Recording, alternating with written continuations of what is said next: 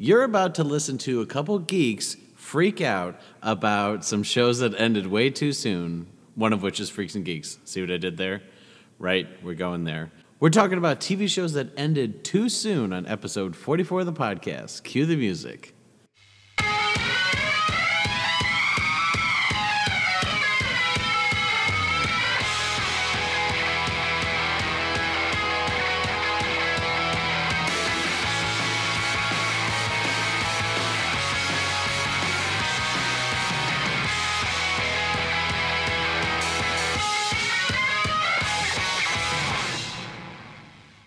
Welcome, everyone, to the Entertainment Buffet podcast. I'm one of your hosts, Brandon Prosick. And I'm the other host, Jessica Quaz. Yes, she is. And uh, like we said, the cold open, Jess, we're talking about TV shows that ended too soon. It's kind of a heartbreaking subject because a lot of these shows ended, like we said, just too soon. Just too soon. yes. And uh, yeah, we have plenty of shows, both uh, some comedies and some dramas, talking about that. Uh, yeah, uh, for whatever reason, whether it was uh, studio reasons or creative reasons or whatever, um, they just decided to end after only like one, two, like no more than three seasons. When a lot of these shows I could have seen going for at least five to seven or longer years. So it's it's quite a shame, but uh, we all have those shows that we're sad to see go. But uh, before we get to the uh, the mourning of these television shows, um, Jess, how has your week been? Uh, it's we just had Halloween recently. I know. Well, I gotta say, I'm like really missing Halloween. I really am. I I re- I just feel like there's a void that I can't quite fill since I don't have October horror in my life. Um, in terms of holidays, like Thanksgiving, I guess I could get excited for food, but it's not it's not nearly the same as Halloween. It's just not. We uh, we have to give a shout out to uh, someone gave us five stars on iTunes and a review. Woo, I don't know. I don't know how to say your name. I don't know if it's like supposed to be like Jekro or what, but it's J five C H R O, Jericho, Jekro, whatever. Um, Hey, J5CHOO, hey. um, his review says, "Not the biggest movie buff, but I enjoy the thoughtful conversation between the hosts. Great podcast for listening on my commute." Five Ooh, stars. We're thoughtful. Yeah. We are thoughtful. We're great for a commute. Yes, good, because I have a commute too, and let me tell you, a podcast always helps. So I'm glad I could help with your commute. yes. um, in in terms of movies, this month I've decided in, to sort of again fill the void of the horror movies that have left. I am getting into Noirvember, which I just found out was a thing. Noir Have you heard of Noirvember? No. I I didn't know this was a thing until like a couple weeks ago. Um, yeah, I've I've seen very few noir movies, so why not get into it? I don't think I'll do one every day of the month like I did for horror, because noir would honestly probably bore the shit out of me after Yep. all that. um, but anyway, so I, I got into that uh, this month, and this week I watched uh, Gone Baby Gone. Have you seen that? I have. So I saw it when it first came out, and I rewatched it, and uh, I don't know. I don't know. I don't think it holds up super well. I think it's all right. And Casey Affleck nowadays is kind of a rough watch, but um, it was an interesting way to start in November. Um, and then I've watched a bunch of other things too. Do you want me to tell you what I've watched? Uh, yeah, like I figured that'd be a, a great transition to let, us talk about uh, what we've been watching the last couple weeks. Uh, let's start with uh, what are some TV shows you've been watching, Jess? So of course, like pretty much every American, I binged watched Stranger Things too. Uh, s- I thought it was a, a great second chapter. I loved it. There were only like a few minor issues I had with it, v- but totally enough to forget about. Um, and then recently I just watched all of Alias Grace. It's a new Netflix show. Have you heard of it? I just uh, when I was watching Netflix earlier, I saw it advertised, but I had no idea. I have no prior knowledge to the show. I really didn't either until I saw the trailer, and that was it's based on a Margaret Atwood novel. Uh, she's the one who wrote The Handmaid's Tale, so it has the, the sort of a horror gothic uh, with feminist overtones to it. Um, really interesting story, really strong and compelling. I loved it. I watched it all in one day because there's only six episodes, so you can do that on a Sunday. um, but yeah, I highly recommend it. I thought it was absolutely fantastic. Yeah, I well, I was gonna ask how long it was because you said you finished it already, but six episodes that seems very manageable. Well, the thing was, I thought it was nine episodes, and then by the time I was like halfway through the sixth episode and they started wrapping up all the storylines, I was like, how is this gonna end? I, like, where is this going? I don't get it. And then I realized, like, no, you made it to the last one. You're just a lazy piece of shit. um, yeah. So uh, one of the other things that uh, well you mentioned before, Stranger Things two. Uh, yeah, I also finished that. Um, I didn't binge it quite as fast as the first season. I think that first season I must have watched in like the first weekend, but uh, this one uh, it, it took me. I think it was roughly a week or so, which is still quick, but it's so funny how like that's like slow. Like people like yeah, by Sunday like our, were like, "Yeah, what did you think of the finale?" Forever. You know. I know nine episodes it's a lot. It's nine hours long, but we humans are now at this pace where we just want to watch it all. Yeah.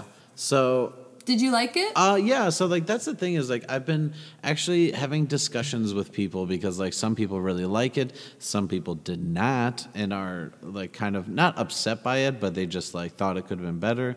I'm kind of like I I liked it, but here the here's where I like figured out where my stance was. Like, so I did really enjoy season one. Like, I thought it was awesome, but the thing was that it, it was so good. Like, it was the kind of good that like I didn't need to go back and watch season one again. I was like, I, I like, I own, like, we talked about this in our Game of Thrones episode where I was like, Jess, you've only seen Game of Thrones once, because, like, that's a show that I really feel like it gets better the more you watch it.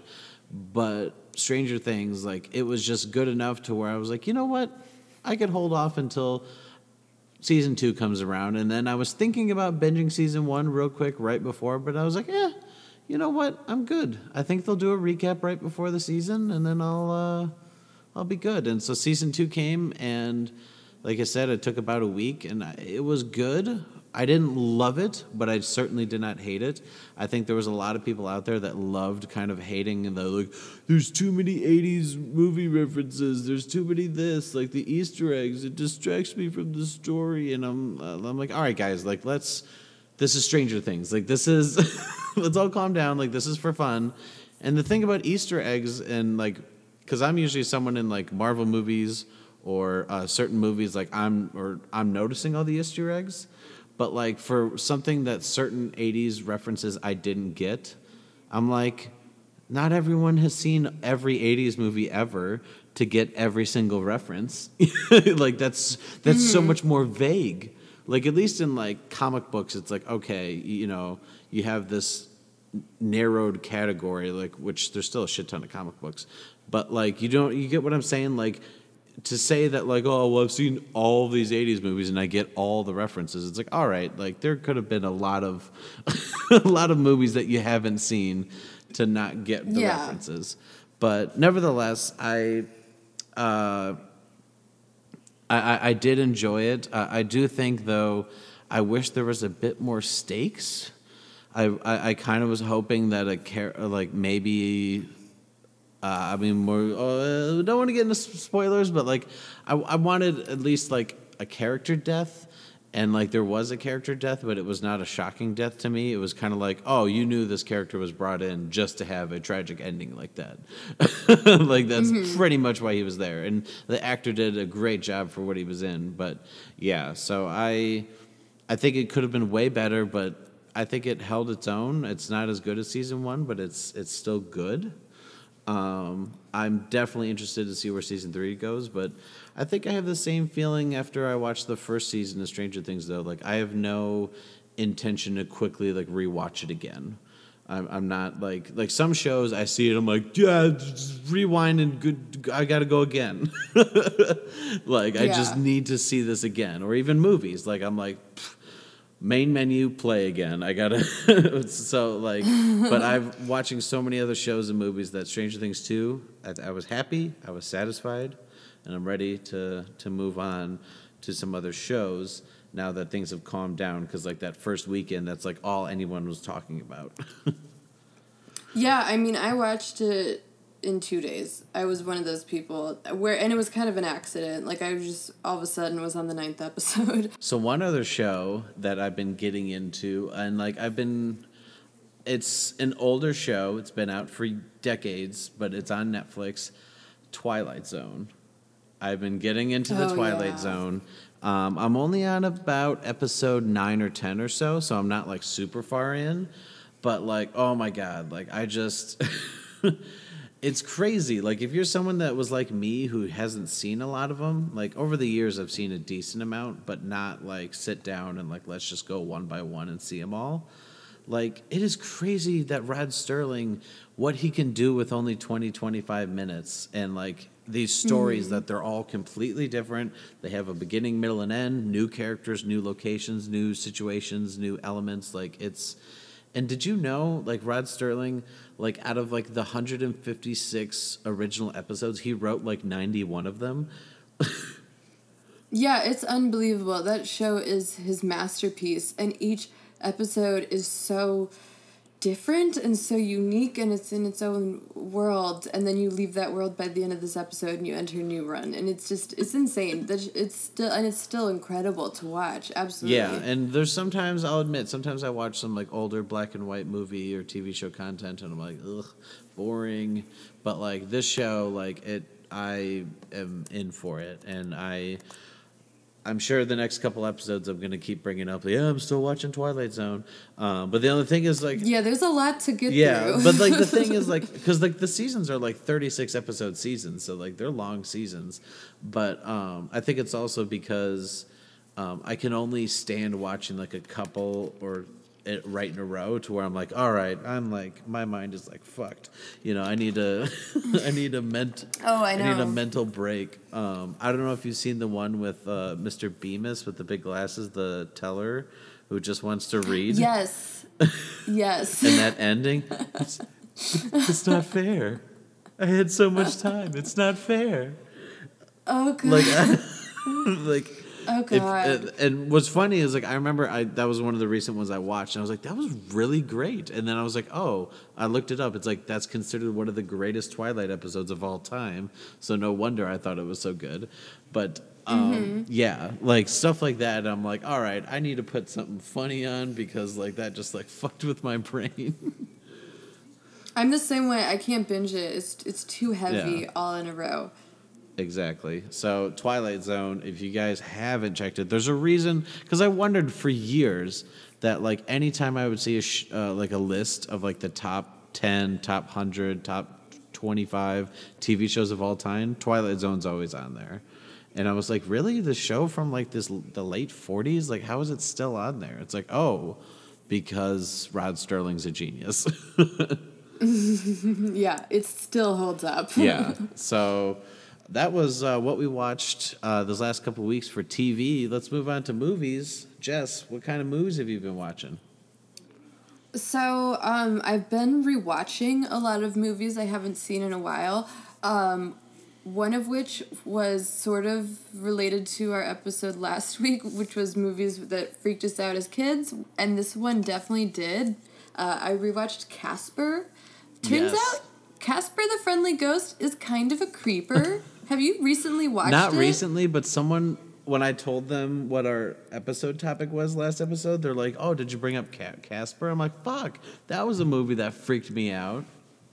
Yes, it's like super dark, first of all, which I didn't really realize like how dark the plot was as a child. Um, now that I'm grown up, I still find it incredibly dark. uh, like it's not a light movie; it's really heavy. Um, at one point, like Wendy just turns to Casper and she's like, "Casper, what's it like to die?" Like, w- excuse me? oh my god, this is for children? It was a lot. Um, so I I recommend not watching that because it's heavy. Um, the second movie that I rewatched was Green Room, which came out in 2015.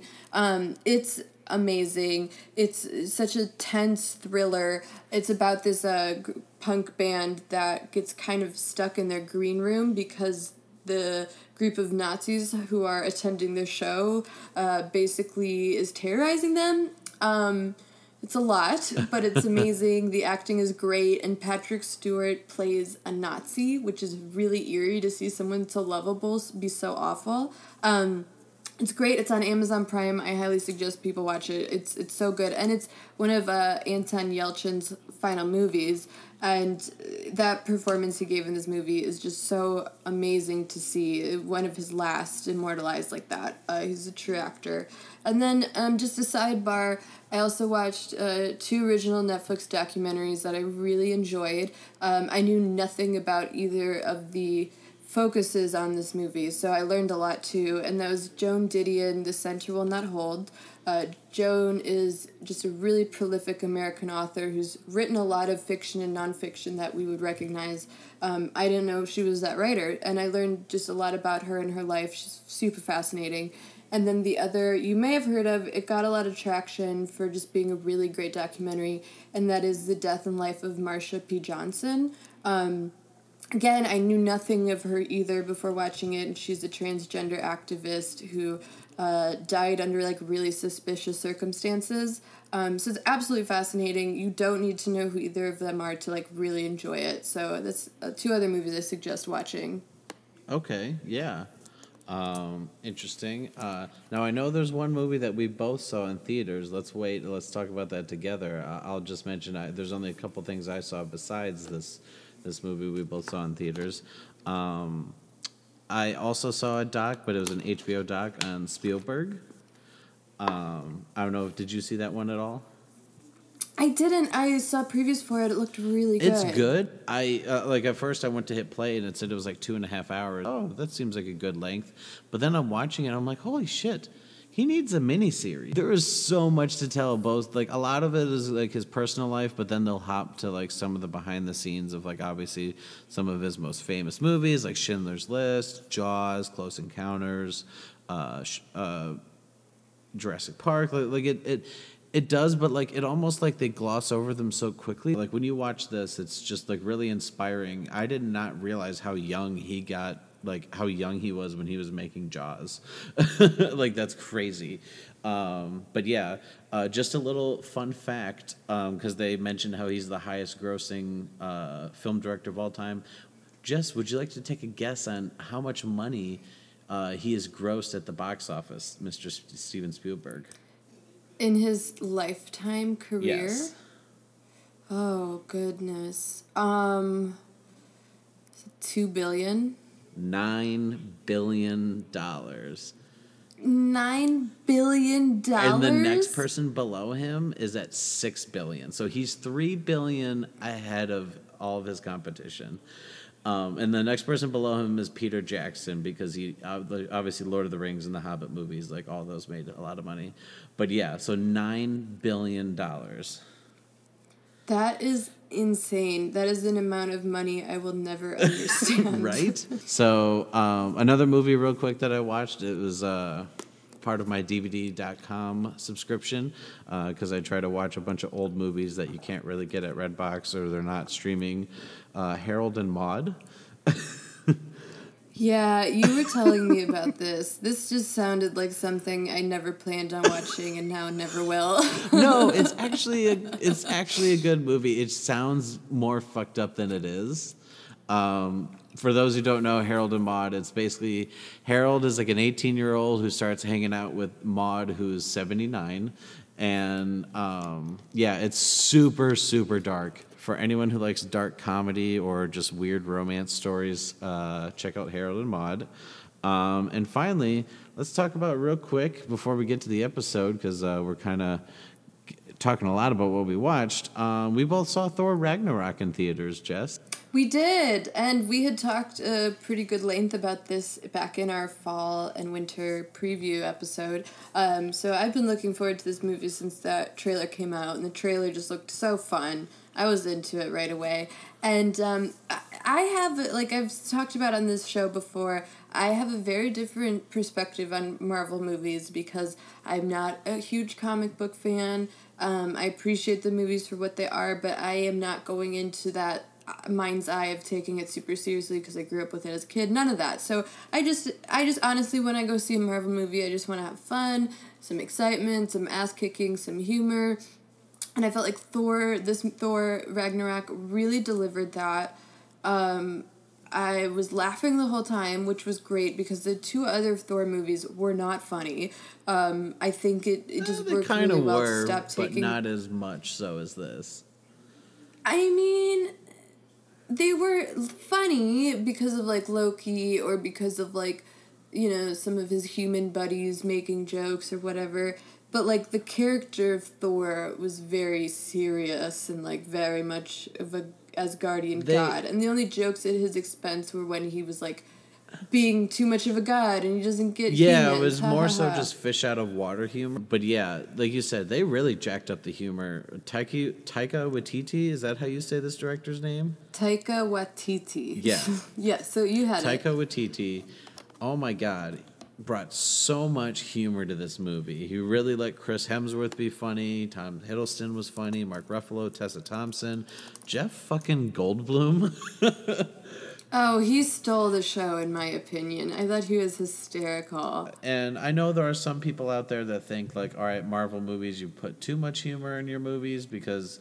Like first, the problem was that DC didn't have enough humor and it was too serious. Now people are saying that Marvel that there's too much humor, and to a certain extent, I get that. There was some stuff in Doctor Strange that felt a little off, but I think for Thor Ragnarok, like it worked because like it's just it's supposed to just be weird, like it's just weird, and you know like the premise is literally out of this world. Like it's never really on Earth. It's not like a Captain America movie where it's supposed to be realistic. Like it's just on a different planet with aliens and shit, and just like yeah, it's just supposed to be fun, and it it was.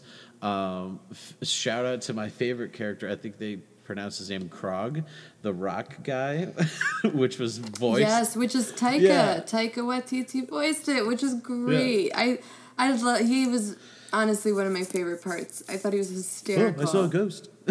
I don't want to give away spoilers, so I won't say it. But like that final line he delivered, so I was I was dying. I thought that was so funny.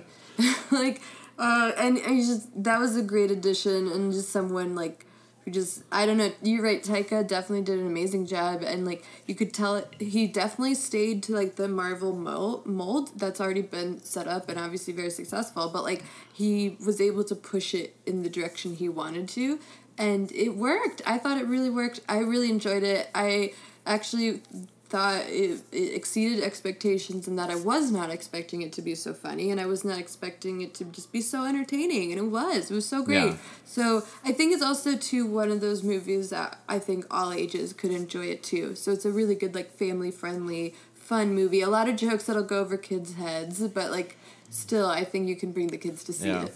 Marvel's 17th film in the Marvel Cinematic Universe. Is it 17th? I was wondering what number 17. we were on. So, like, we're Wow. getting close to 20. Like, yeah, Black Panther will be 18, and then Avengers Infinity War will be 19, I believe, which. What's set to be 20? Miss Marvel or Captain Marvel? Uh, what is her name? I think so. That or Ant Man and the Wasp. Um, you know what? I can't believe it's going to take 20 movies to finally get a lead female. My gosh, I'm just. Come on. Come on. That's I gotta say this sidebar like about Thor. I thought the female characters were also really cool too. I was very happy about that um, because it's been a huge lacking in the Marvel movies. Yes. Yeah, definitely. And yeah, I, I do think um, they they learned from some things because like they're really the only female characters were like Black Widow and Scarlet Witch. So uh, they brought some new, um, I think, characters that can actually have like a character that can actually have some depth and be funny and um, also strong and badass. So uh, yeah, I definitely enjoyed Th- Thor Ragnarok. Um, Jess, we are in talks at some point. We're thinking about doing a MCU ranking, which uh, yeah, that would definitely take some time with there being 17 movies. I, I have a list on my letterboxd, letterboxd with a D if you uh, are on that site. Uh, you make lists on there, and yeah, I I think I would place Thor somewhere towards the top ten, like maybe like number nine, number ten in the top ten out of seventeen. So it's it's good. I, I just don't think it's like their best one yet, but it's so much fun. Like you can't not have fun with that movie. It's so goofy. Well, our ranking would already be pretty different because this one's actually pretty high up the Marvel totem pole for me. Interesting, interesting. Well, we'll have to continue that on another episode. Uh, but we should get going on this episode, Jess. Uh, we, the TV shows that ended too soon. So, what? Um, uh, these could be comedies or dramas. Uh, I talked about it because I know this is one of the few ones we both agree on, or at least we both felt was worth mentioning.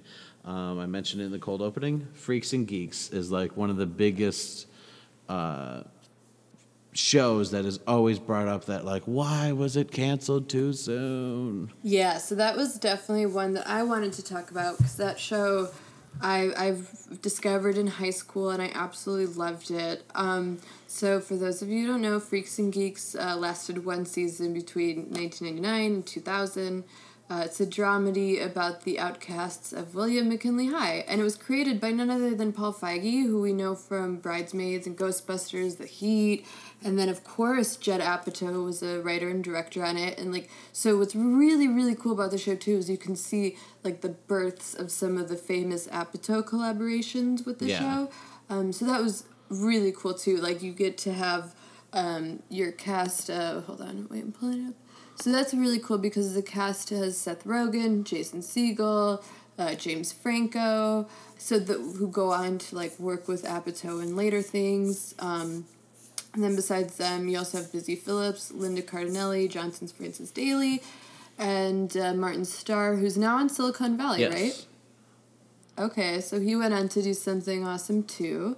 Um, but I think what's really cool about this show is that I mean, I never watched a single episode on television because I was like, too, I think too young to understand it at the time. But um, w- uh, that show circulated on DVD box sets, and that's how I got to see it. Um, so that's what like really created the cult following was people who had like seen it on TV, recommending it to people once it came out on DVD.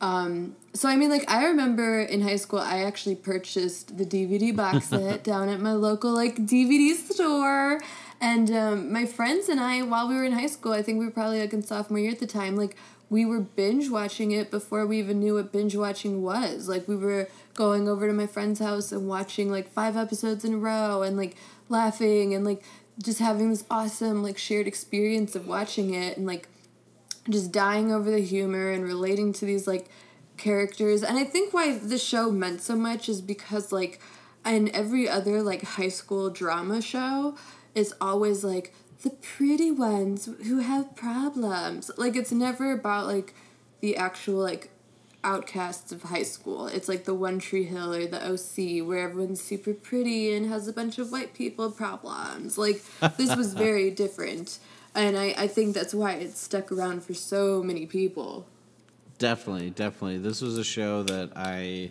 was introduced uh, towards the beginning of college and um, i remember i wanted to binge it but like i took my time with it because i was like i know i'm to be sad when i run out of episodes. They would be funny but they would cover some heavy topics.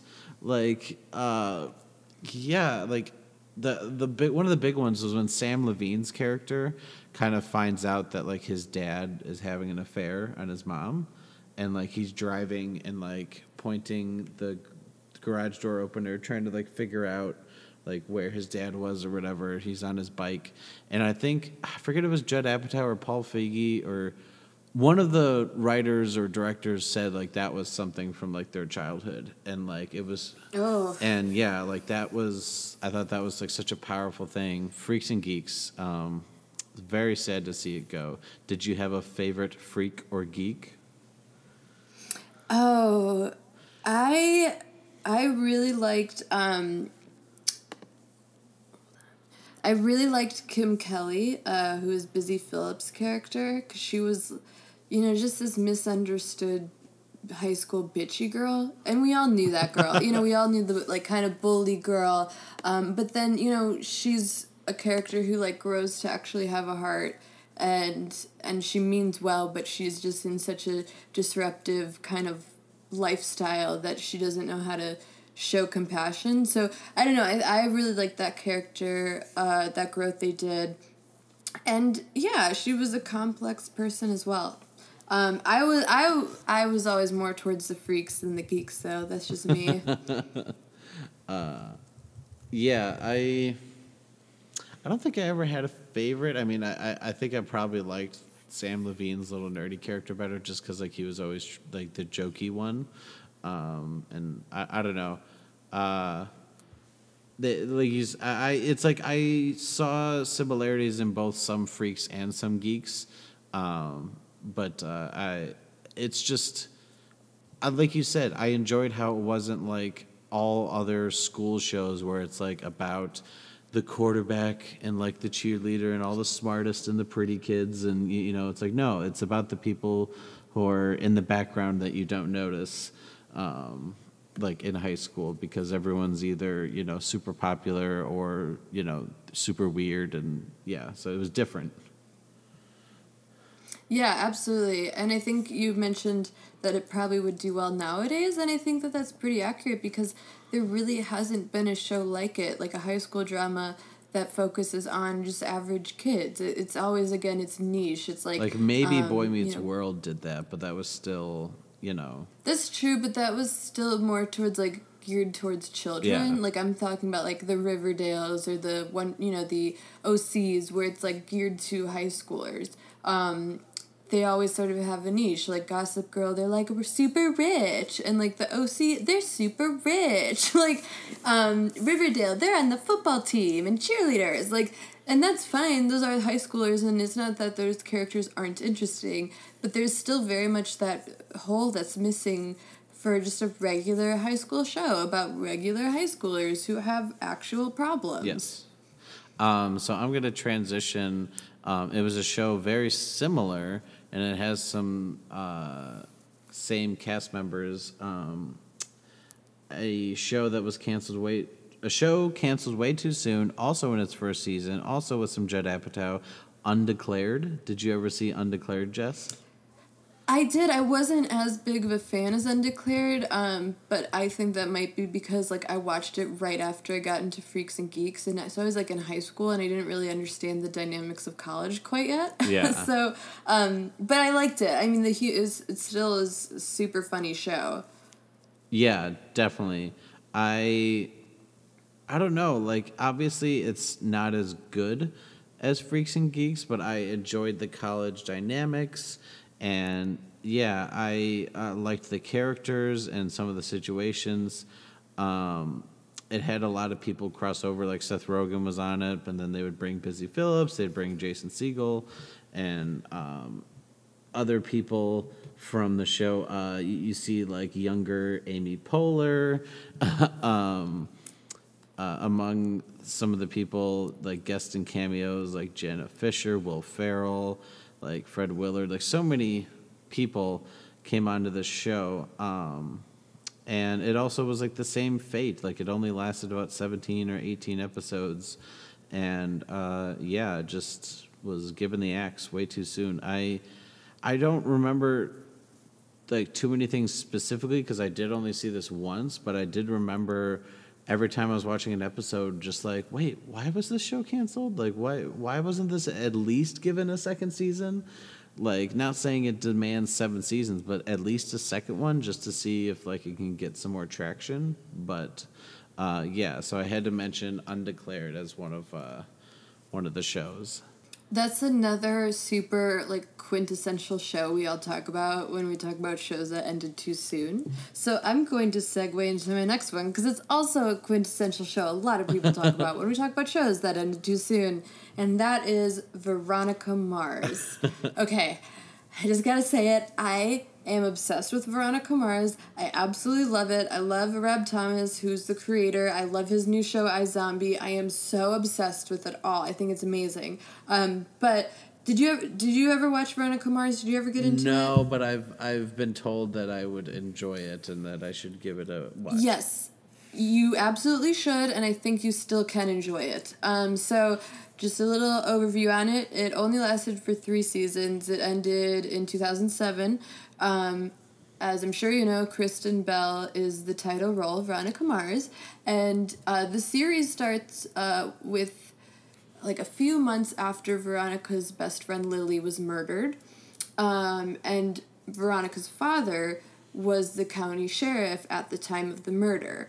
Um, basically a whole bunch of stuff goes down. You'll find out. I don't want to spoil too much. um, and uh, he is fired as county sheriff. Um, and he opens his own private investigation service. And so, like, the family, it's him and Veronica, just those two, and she decides to sort of help him at work uh, to get the family business going, if you will. And uh, while doing that, she also sets out to find the truth of what happened to her best friend uh, when she was murdered.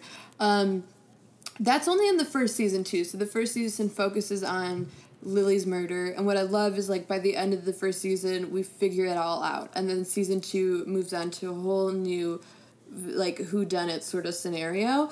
Um, and so the first two seasons are impeccable in its writing, its tension, its characters. It just and just builds up on each other one after another in an episode. It's great. Um, so I would suggest it just for that. Uh, Veronica is an awesome character. Um, but there's also some other familiar faces that play like super small supporting roles, which is super exciting. Um, like Amanda Seyfried plays her best friend Lily, and this was like long before Mean Girls, so she was a complete nobody. uh, other people you totally would know: Jessica Chastain, Max Greenfield, Armie Hammer, Tessa Thompson. All like had small recurring roles, and there's so many more. I like forgot to name a bunch of other celebrities you can isn't, see in it. Isn't um, Taylor Sheridan in that show too? Oh yes, he is. Yes, yes, and he yes he is. Oh my god, I just got so excited because I totally forgot. But yeah, he also like he plays a cop on it, and it's it's just it's awesome. It's such a good show. Go see Wait, it. he plays a cop um, on but that. He does. I think he plays one of the cops on That's, it. There's that- so does Max Greenfield. Max Greenfield plays a cop on That's it. That's just so funny because he plays a cop on Sons of Anarchy. or maybe that's what I'm thinking of. I don't know. It's could be that. Um, I don't know. I but there. Uh, okay, so basically though, this show has a happy ending because so the so the show ended because like this the the ratings were never like amazing, um, but the network really liked it and wanted to keep it going. But then on its third season, it started right when UPN and the WB merged and formed the CW. Um, and so once that happened, they were kind of trimming the fat. And after the end of season three, when the ratings didn't pick any up, uh, they axed it. Um, so it wasn't necessarily that it was like canceled, but it was just a part of a merger. They were just getting rid of things, and they got rid of that. Um, and I will admit, like the third season is not as strong, but it did seem like it was headed in a good place. So that was really disappointing to not be able to see where it goes. But then we sort of did because you might remember in 2013, Rob Thomas and Kristen Bell and some other people that were involved in the show helped to launch a Kickstarter um, where they were asking for two million. They reached it immediately and then received over like five million. Um, and they produced a movie that went into theaters and VOD. So that was super exciting for like fans like me um, who wanted to know what happened to Veronica, like where she ended up in the world. Um, and the movie like did pretty well, um, especially in VOD sales. Um, and then okay, this is super exciting for my fellow Veronica Mars fans out there. Uh, but this month, in an interview, Kristen Bell said that at some point, some sort of Veronica Mars reunion will happen again. So, like, she doesn't know when or where or what the circumstances are, but she's always game. Um, one of her quotes that I really liked uh, was, we are willing to put in the effort. I mean, if I have to do like a murder she wrote at 80, we're going to do it. It's going to happen. so at some point, we're going to get her again. Um, so, unlike most of the shows that end too soon, this one came back. uh, which was so cool. Um, so great to be reunited with that character again. Awesome. Yeah, I have heard that from multiple sources, so I'm definitely going to have to eventually give that a watch. Um, so one other show I wanted to bring up that, uh, much like Veronica Mars, actually lasted three seasons, but um, I unfortunately didn't find it until like it just got canceled. Um, Happy Endings. Have you heard of this show?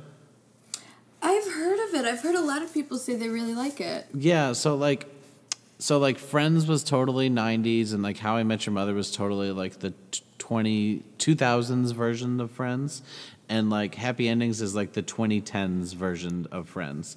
But like the reason I like it is because it's uh, it's f- for uh, I, I always want to use like just like kind of like TV talk, but like it's shot single cam opposed to multicam, which means it's not like in front of a studio audience. There's no laugh track.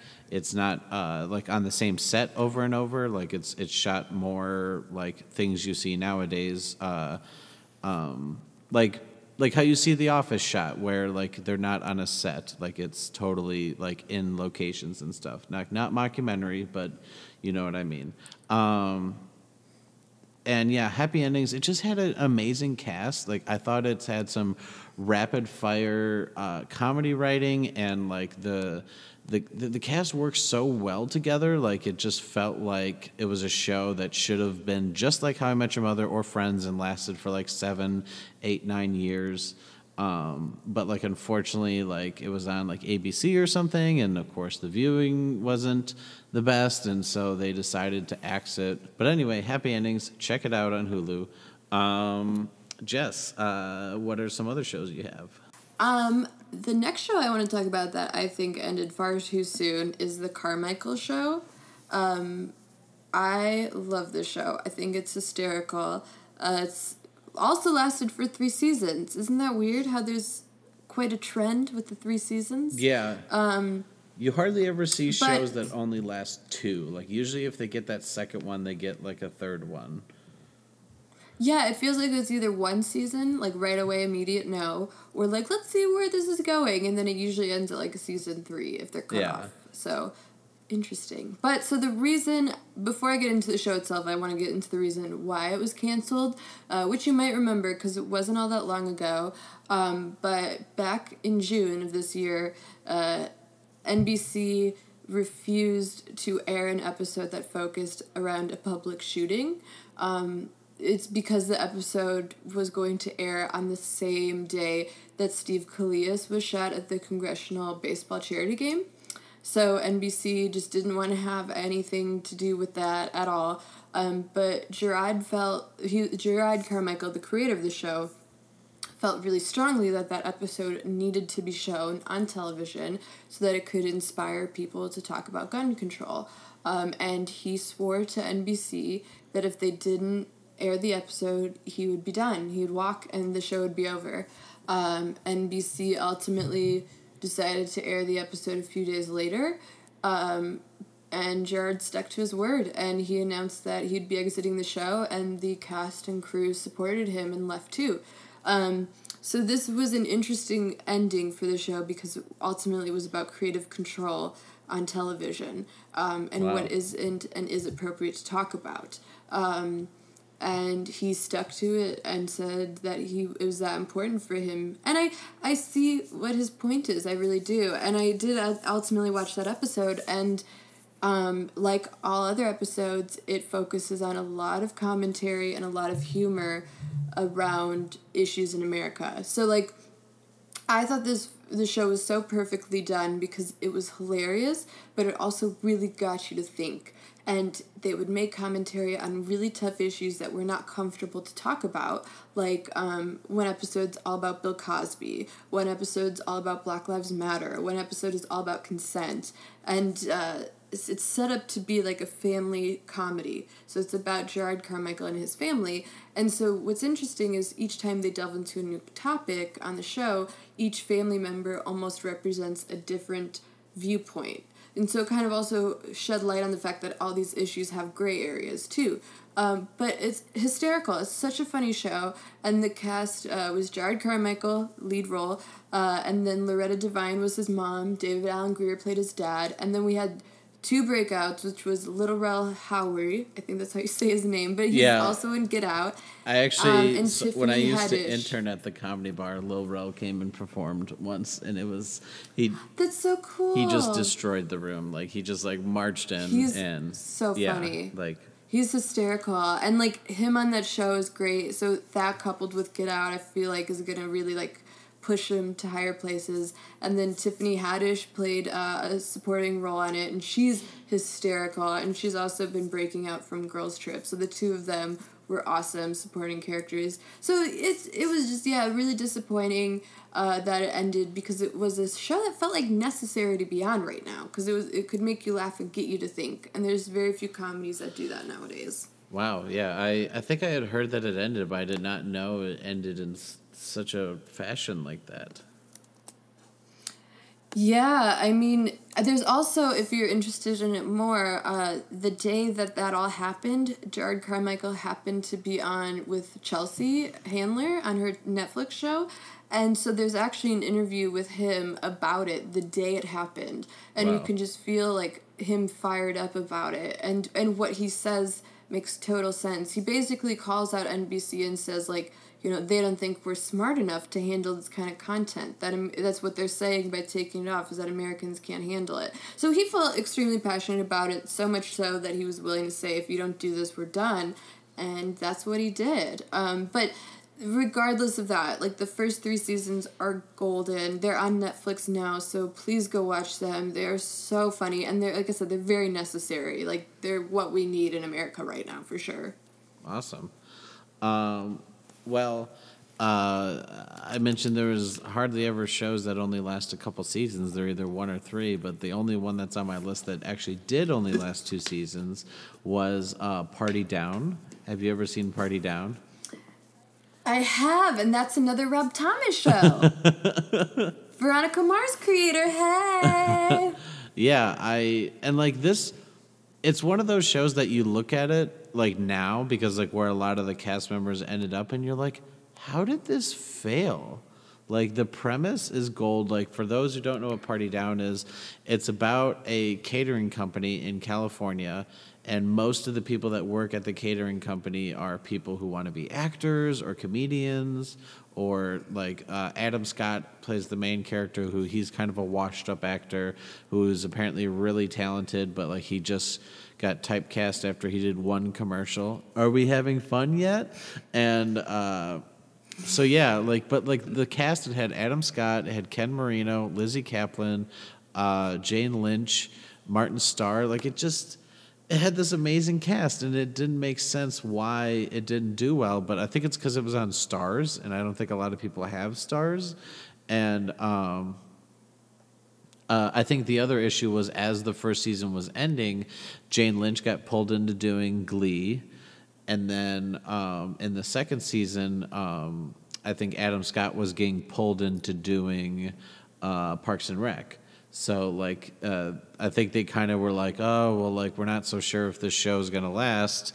I kind of got to go to these other shows like while I'm got like a job offer, and um, yeah, so it, it's just a funny show.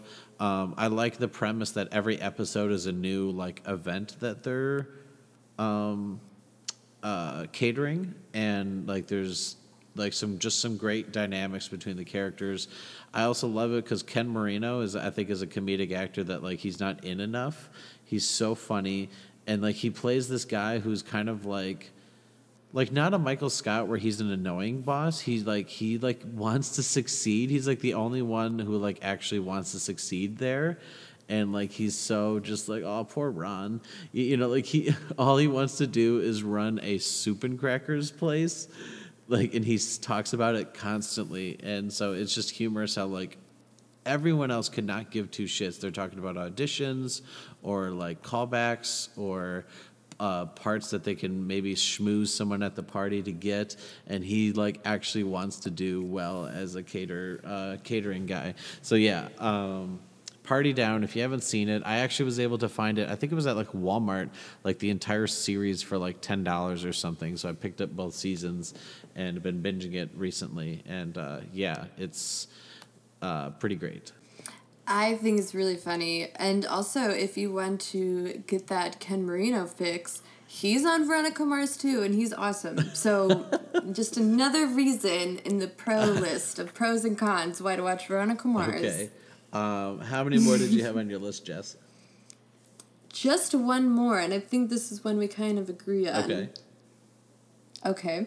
So, I, as you know, am obsessed with a little show called The Newsroom which was created by our boy, our boy Aaron Sorkin. The show centers around the fictional news station of ACN. Um, what I loved about the show is that it incorporated like actual relevant news events in each episode. Um, like one of my favorite episodes was the episode that surrounded the Boston bombing, oh and like just it's so good, right? It's so Yeah. fantastic, and just like watching everyone also like work in a news cycle about news that's actually happening just made it feel more authentic. Um, anyway, but aside from the fantastic Sorkin writing, the cast, I am so obsessed with this cast. Um, literally anything that the newsroom cast is in, I will watch it. um, that is why I've seen X Men Apocalypse because Olivia Munn was in it.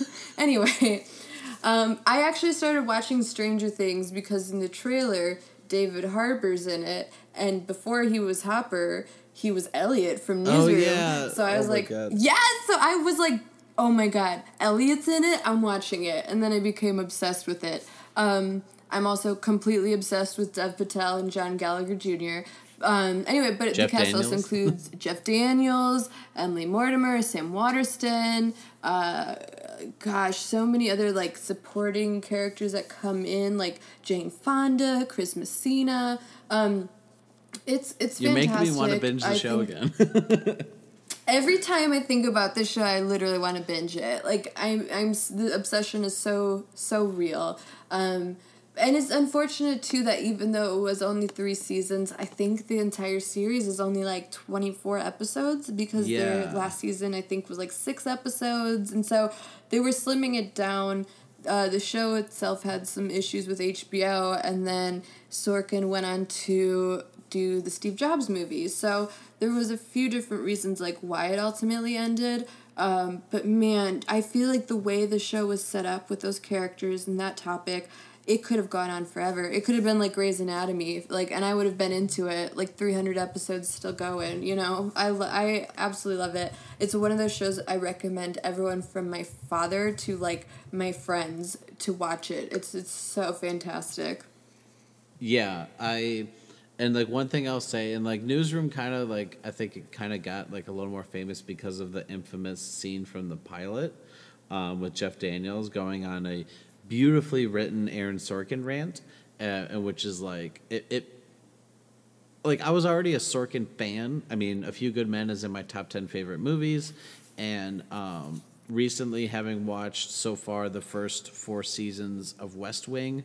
Um, like I, I almost wanted to watch West Wing just because of the rant he wrote in Newsroom and like so many of the amazing rants that he writes with the characters, um, and like apparently that's like all he did on West Wing. So like that's like how good the writing and like this show is that I was like I just got to see more of his stuff and like I was already interested in his stuff, but like watching it at that time I was like I got to consume more Sorkin content now, and um, so I just have to say um, like if we ever do eventually an episode of, of like our top 10 or top 5 favorite dramatic monologues one of mine on there is the jeff daniels rant um, in newsroom because he just and like if you don't know the clip i may even just like put like the link in like the itunes description just because i love it that much um, basically uh, someone asked a, a college girl asked him like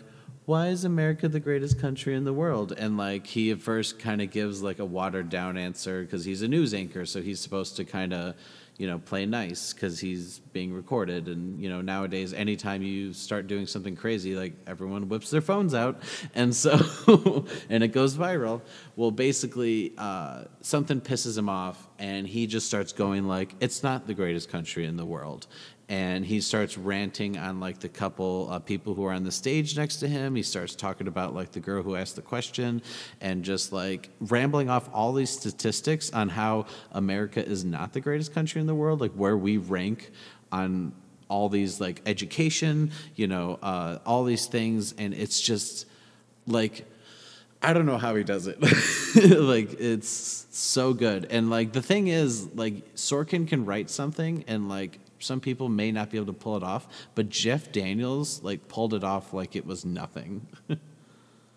yeah, and I feel like it's one of those pieces that just speak to you and how you're feeling as a patriot too, which is uh, the message is very sound, which is that we're not the greatest country, but we can be, uh, yeah, uh, which is something I think we all kind of like to yeah, and we can be. Like that's how he says it at the end. He's like, we can be, which is a nice call to action. And that's how the whole series begins. That's the very start. And so that right there packs the punch from the get go. Um, I'm trying to remember if I had seen that on its own. I think I probably saw that video because it circulated on the internet forever. But um, yeah, I mean that is that that scene is the very beginning of the whole show. So it was quite a welcoming. Um, yes. And I think the writing is ex- incredibly strong. Uh, it has that fun, like, Aaron Sorkin sort of penmanship to it. Um, and it just, it's one of those shows where all the pieces of it just fit so well. Yes. Um, so yeah, uh, I'm getting goosebumps just talking about it. I because I've only seen the show once, but I've seen that scene a million times, and I have wanted to go back and rewatch it. But uh, yeah, um, so, Newsroom, um, I'll jump onto the other Sorkin show that if you haven't seen it, um, I only recently saw it Studio 60 on the Sunset Strip. Um, yes, yeah, yeah. It's a good one. Um, this had the unfortunate uh, fate because uh, it came out around the same time as 30 Rock. And everyone kind of gravitated towards 30 Rock opposed to this. Well, basically, Sorkin was show running a, a show that it was about um, his two main characters are running a basically like we'll just say it's a version of SNL is what their um, their show running, and it has Matthew Perry from Friends, it has Bradley Whitford Whitford from West Wing, and uh, Sorkin's writing uh, is like one of the other main characters. Um, it, it, just has this stereotypical walk and talks and like everything's so intense. But I think the problem was like that the show um, it was an hour long drama, but it's about a sketch comedy show. So there like wasn't much drama to be had. Like some of the last episodes, they had some good stuff going on, but it just felt very I don't know. Like it should have been a comedy, but then that's like Thirty Rock, or it should have been um, a different type of television show. Uh, which is funny, and now you think of it like all of Sorkin's TV shows besides like West Wing, like Sports Night was about a TV show, Newsroom is about a show, Studio 60 on the Sunset Strip is about a show. He loves showing the behind the scenes of shows. um, but yeah, there's only one season of Studio 60. Um, but like the pilot was so good, and I, am such a Sorkin fan and a Matthew Perry fan um, that I was like, you know what? I'm just gonna buy the first season on DVD, and I binged it in like a week and yeah, it's it's really good, guys. You should uh, give it a watch, um, just because seeing like Matthew, like which I have to say, like Matthew Perry was always one of my favorite parts of Friends, like Chandler Bing, and uh, his just his delivery and his comedic timing, partnered with Sorkin's writing, it was just like, of course why why isn't this a thing that is on a regular basis? Like why why isn't Matthew Perry on a show that Sorkin's on or like more Sorkin movies? Like it's just like a perfect combination. Yeah, I think the shtick of that show was like lost on a lot of people because you're right, it was a drama about a comedy. Uh, it came out at the same time as Thirty Rock, and I don't think it, it came on not all that long after Friends ended. So I think people were really used to seeing Matthew Perry in a comedy, um, and this really wasn't. So I, I think it was it is a really good show, but I think it was sort of lost on a lot of people, and then that's why the ratings just went down. Um, but it was. I mean, it's a very interesting behind the scenes sort of peek. I I enjoyed it. Yeah.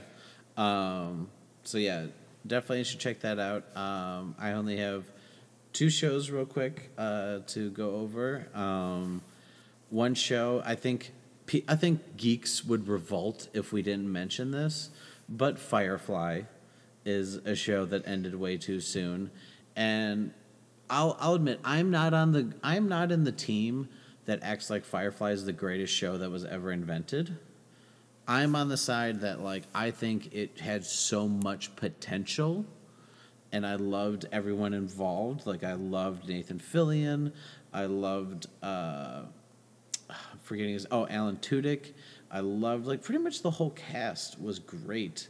Um, except for like maybe one or two people, but like it, it just it was a sci-fi combined with western. It was different. It was Joss Whedon, and um, yeah, it just had so much potential. And I don't think it deserved it would have deserved to go like 10 seasons or anything, but I, like I would have enjoyed just a few seasons of seeing like where it could go. Um, that that's the thing I think is so so frustrating with so many of these shows is the potential um, that was wasted um, because of the cast involved and the premise, and it was something different like that it's it's not often that you see a show that doesn't remind you of another show or a different thing or whatever. And like sure some people were like, "What is this like a Star Trek?" It's like, "No, it takes place in like uh, space, but uh, it's like kind of like a western too." And like that was such a clash of two genres that uh, Joss brought together. So uh, Firefly, yeah, really, um, yeah, just a show that uh, I really thought that would have taken off the career of like Nathan Fillion, and like he feels like someone that like has always just been just below like becoming a big time actor. Um, or like Alan Tudyk, or like some of those other cast members, that they're so talented, the writing was so good, and the direction was good, and the concept that it's just like, why, why, why, Fox, why, Fox, why did you have to end this? I actually have never seen it, so I have nothing to add on this topic. Well, all, all I'll say is don't go into it like where some people act like it's the greatest show of all time. Just go into it and just be like, just imagine where like they could have gone, and that's where like I enjoyed just like imagining like I enjoyed all the characters, and, that's the thing. Uh, some shows like you have a great concept, but you don't like all the characters. Um, like Six Feet Under, I enjoyed the concept and the idea of it, but like I didn't like like any of the characters. I'm like, why am I watching? so I stopped and I didn't finish the show because I just didn't care for the characters. Um, but lastly, um, and I, I didn't even mean to save this for last. It's not like the one I'm most passionate about or anything, but it's one that was a uh, like you said with the Carmichael show, a recent sting uh, just within the last year or so, the end of the grinder. Did you? You were actually an extra on the it. grinder, right? I yes, yes. They uh, paid some of my bills. Hey, um, I I never watched it. I, it seemed like a good premise, though. It seemed really funny, and the cast seemed good too. And I heard good things, so I was actually very surprised that that got canceled. Yeah, this was another Fox cancellation. Um, I think what why it was canceled was probably just like the title.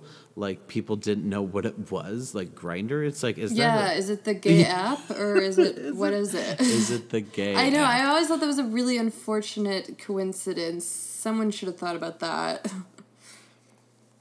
Because basically the premise of the show is that Rob Lowe uh, plays an actor who in the show he's a, a a lawyer and like he's called the grinder because he just grinds until the case is done or whatever. And also it's like he's purposely like over sexualized because like you know grinding. You know like it's it's totally like a show that like it was supposed to be a law show but then like he always just ends it's like laws Grey's Anatomy with like a hospital where like they're all just fucking. Like it was supposed to be like that but with lawyers like in but that's like Rob Lowe's character. In real life, like I said, he's an actor, but his brother is Fred Savage, who's a real lawyer, but he's like not charismatic. This is where I noticed that like Fred Savage was like, I was like, oh my god, he's like making a comeback. Like I feel like he was doing a lot of behind the scenes stuff for years. After seeing this and then seeing Friends with Col- uh, Friends from College on Netflix, like Fred Savage, I'm such a huge fan. Um, Cause like basically, basically in the show, everyone is obsessed with the grinder that Rob Lowe's character is in. Like they literally watch it like every night, and like Fred Savage's character is the only one that's just like we're watching it again. Like we saw this one the other day, you know. Like why? like uh, my kid's got to go to bed you know like why are we watching this again uh, he's just like that's not even real that's not how that you don't object to that you know and he's always pointing out all the flaws to the law show and um, and then obviously Rob Lowe because he was an actor who played a lawyer he believes that he could practice law and so they combined forces where Fred Savage knows the law and Rob Lowe has like the charisma for court and it's so silly but it's just so I don't know, like they, they just nailed it, and the the cast too. Like this was one of the few shows that like the kid actors were hilarious.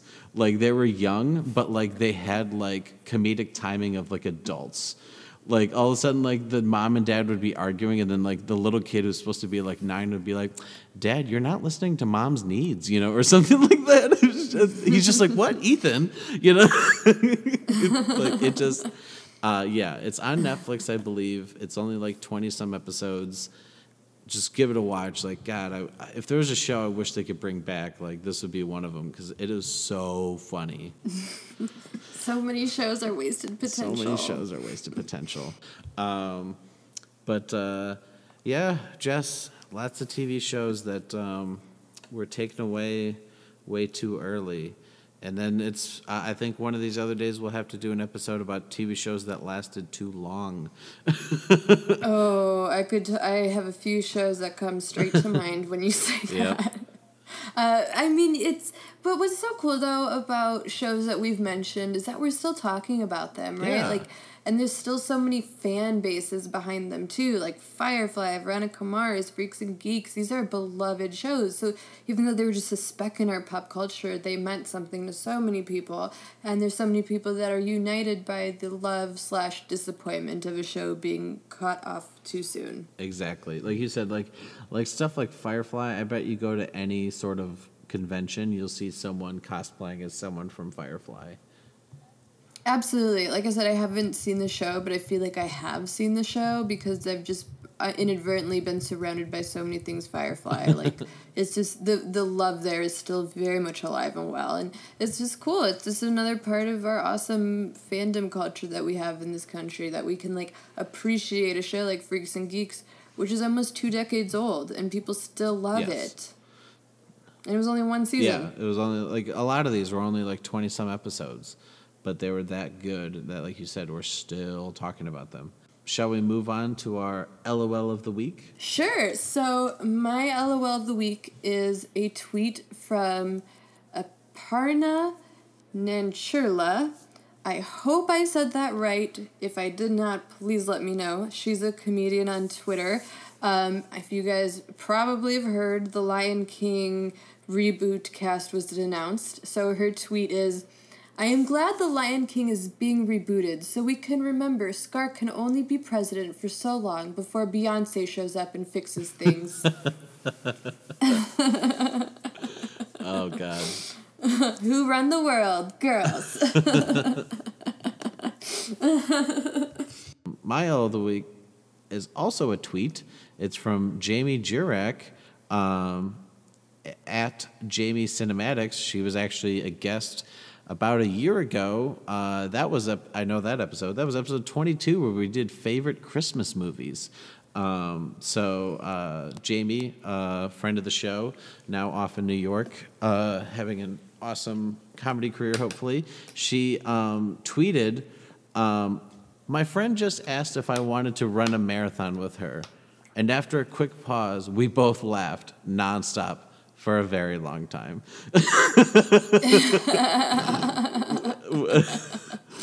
Which is like I feel I feel like that's happened to me where people are like, "You want to do a 5K or you want to do this?" And I'm just like, "Oh no, no, I do not." Um, I've done obstacle courses where you, you know you run a little bit, but not just a straight up run. No, boring as fuck. Uh, no way. Um, not even the beer run or the hot chocolate one. I can't do it. um, but yeah, so that was episode 44. Jess, where can they find you online? Well, you can find me on Twitter at JustQuaz or on Instagram at Quazica. You can also find me on Twitter at the pros T H E P R O Z E. Same thing for Instagram if you so choose to follow me there. Um, you can also rate, review, subscribe on iTunes for the Entertainment Buffet podcast.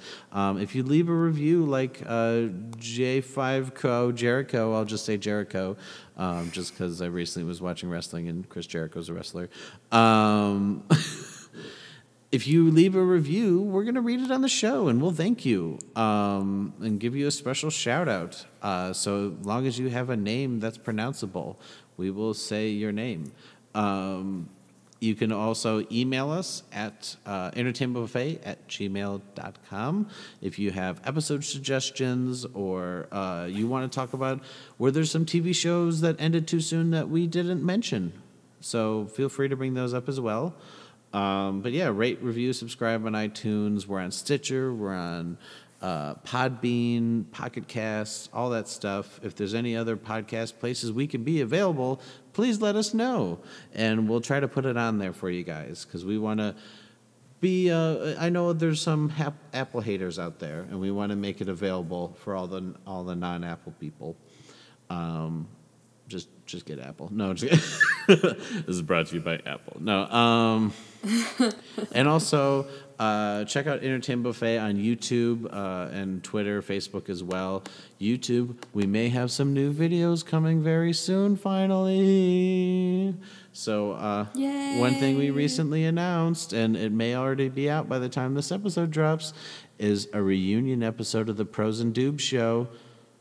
For those who don't know what that is, that's a show I did back in like 2010. So it's after an eight year hiatus. I know that some of you have been dying, quote unquote, to see it. Um, like three friends from high school. Uh, um, but yeah, one of the, the other cast members is Charlie Duber, host of the Movie Trailer Trash podcast. Check them out on iTunes, Facebook, Twitter as well. Movie Trailer Trash podcast, friend of the show. Um, anything else, Jess, before we wrap up our 44th episode? Oh man, 44. That was Obama's number as president.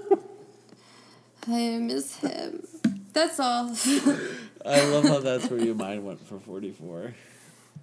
I know, because I just, I am always thinking about him. all the time. All right, guys, thanks for. On that note, on that note, thanks for listening. And stay tuned. We'll be back in a couple weeks for our Thanksgiving episode. yes, have a great Thanksgiving. Thanks again for listening. We hope you we made your commute great.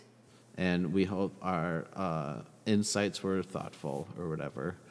I I like being thoughtful. That's pretty cool. Yeah, I never would have thought I'd like being thoughtful, but